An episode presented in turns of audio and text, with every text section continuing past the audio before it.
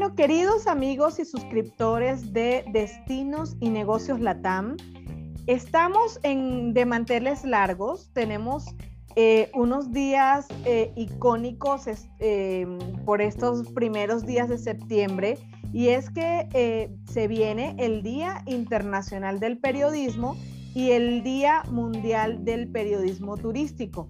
Así que qué mejor que celebrarlo con una periodista, con una periodista además enfocada en el tema digital, porque como ya sabemos esto llegó para quedarse, la omnicanalidad, la multiplataforma y bueno, vamos a hablar hoy eh, con Danielis Fermín, editora del diario El Dinero desde República Dominicana. Un fuerte abrazo, Danielis, desde aquí, desde Guadalajara, México. Hola Carla, muchísimas gracias por la invitación para conversar. Igual un caluroso, porque calor sí está haciendo aquí en República Dominicana para ustedes.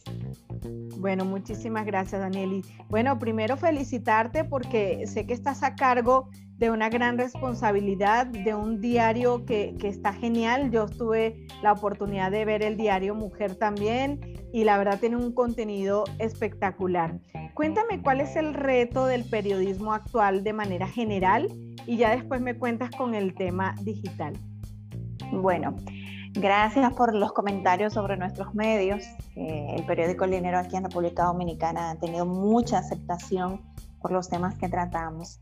Hablando ya sobre los retos, son muchos y más en, los medios que vienen del contexto tradicional, es decir, que son prensa, prensa escrita, radio, televisión, que ya tenían una estructura muy marcada y rentable hace unos años pero que cuando comenzó este mundo digital tuvieron que explotar y llegó como un proceso de incertidumbre, como muchísimas industrias, que cuando llega algo nuevo no se sabe qué se va a hacer. Y los medios de comunicación han tenido que ir renovándose día tras día, subiéndose a la ola de la creación de contenido multicanal, multiplataformas, que uno va a hacer una historia y la puede contar de muchísimas formas y trabajar con esto es retador. No es tan sencillo para muchos porque es bien sabido que desde hace años los medios están viviendo retos económicos también y subirse a la ola, competir con creadores de contenidos que se dedican única y exclusivamente a crear contenido para redes sociales, por ejemplo, es un reto.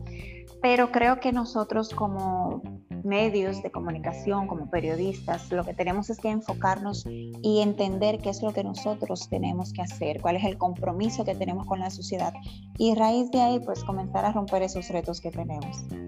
Sí, claro, realmente también es un área de oportunidad porque podemos hablar de todo en, en, varios momentos, ¿no? En la mañana puedo hablar del tema de Afganistán, pero en la tarde veo temas de nutrición, de salud, o sea, la verdad que, está bien. Lo que yo veo también con el tema, ahora ya hablando un poquito más del periodismo digital, es que puedes fidelizar a la gente. Es decir, si yo antes salía y compraba la prensa, quizás ahora eh, en mis momentos que necesite, puedo estar em, leyendo algo muy específico, ¿no? Ya sea política, turismo. Eh, puedo hablar de, diferentes cosas, puedo ver diferentes cosas y diferentes puntos de vista, ¿no? Que antes, bueno, cambiabas la tele, pero a lo mejor era la misma noticia en diferentes canales, pero en, en este momento no, ya de hecho eh, hay redes sociales con problemas porque están diciendo es que dejamos opinar a todo el mundo y otras las personas dicen que no están de acuerdo. Entonces, bueno, ¿qué me puedes comentar al respecto? Bueno, uno de los retos también está eso, que ahora los consumidores son más exigentes y tienen un abanico de posibilidades de poder contrastar una información. Y es como mencionas, yo puedo estar ahora mismo interesada, eh, se me ocurre tal vez en la industria inmobiliaria, pero de repente ya me cansé de leer eso y digo, déjame ver qué está pasando en el mundo del turismo. No necesitamos esperar, si por ejemplo el noticiario de las 10 de la noche para informarnos, todo es constante, inmediato. No hay una posibilidad de decir, no me voy a enterar de esto porque tengo que esperar hasta mañana. Ya no es necesario y creo que eso es una de las cosas más complicadas que hay ahora mismo porque se habla de infoxicación. ¿Por qué eso? Porque tenemos tanto material, tenemos tanto contenido, tenemos tantas cosas que al final ni siquiera sabemos si lo que estamos leyendo es la realidad, porque pasan tantas cosas al mismo, al mismo tiempo y recibimos información de todo eso. Creo que realmente el tema del periodismo se ha diversificado bastante.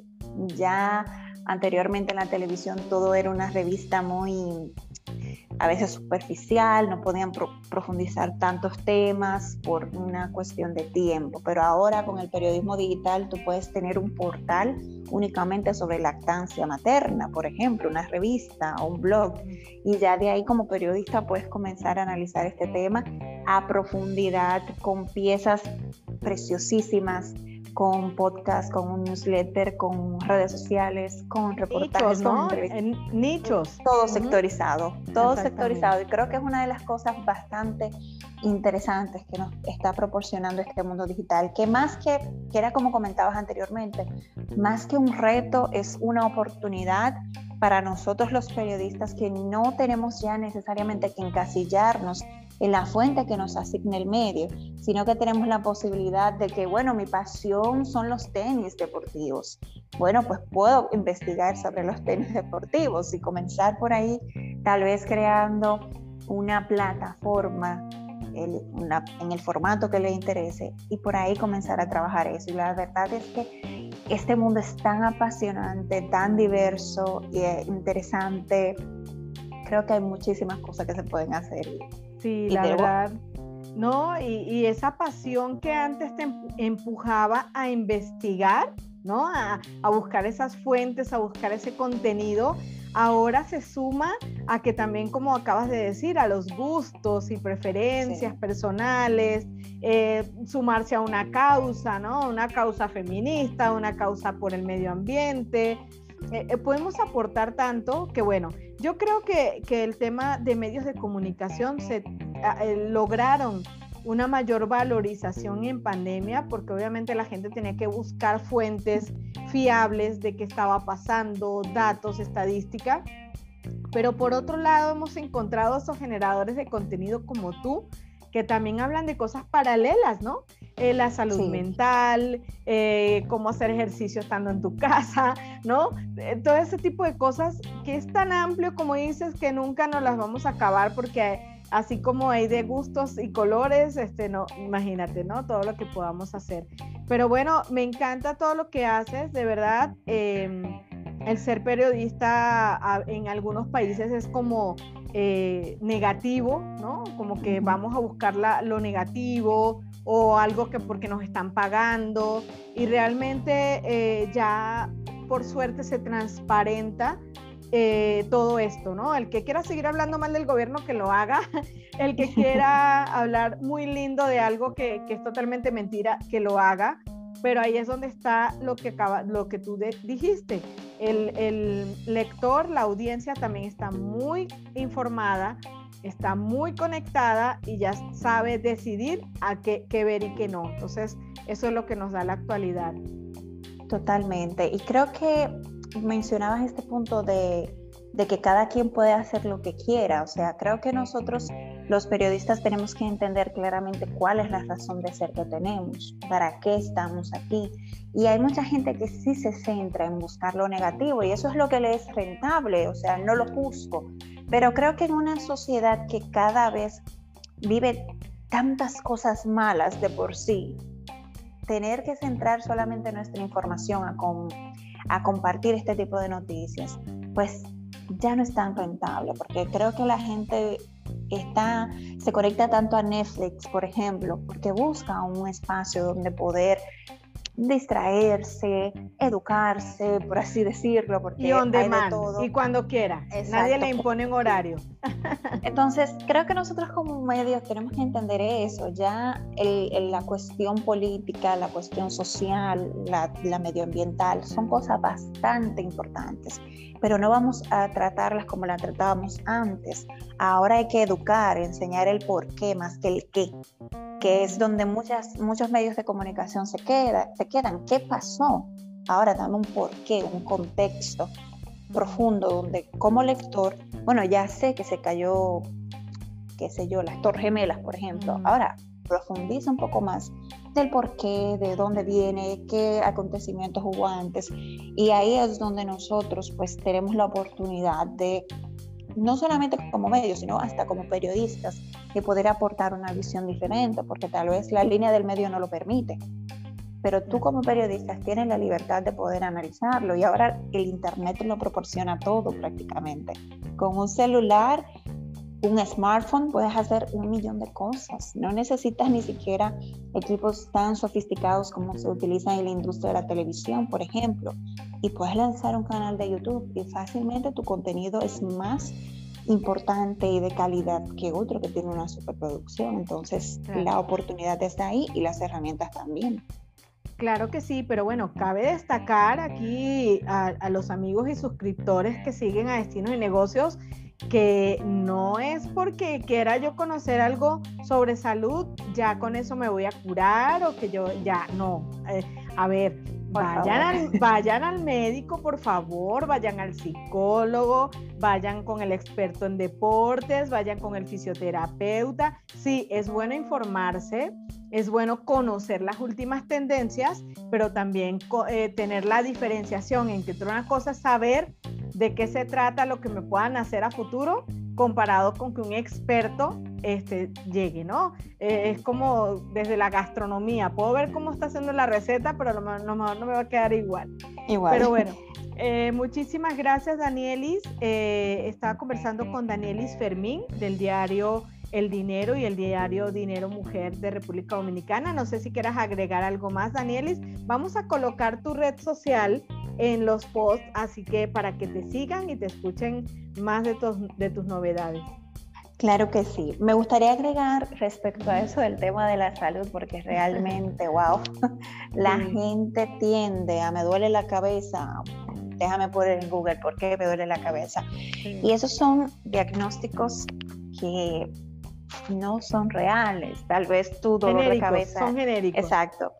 Tal vez tu, tu, dolor de cabeza es por estrés, pero te dice que no, que puede ser que estés desarrollando un tumor cerebral, cerebral que, que te va a matar en una semana. O sea, lo ideal es siempre tal vez investigar el, el, tema de un medicamento que te, que te están colocando, si quieres profundizar un poquito más en revistas científicas, pero no autodiagnosticarte simplemente porque lo buscaste en Google.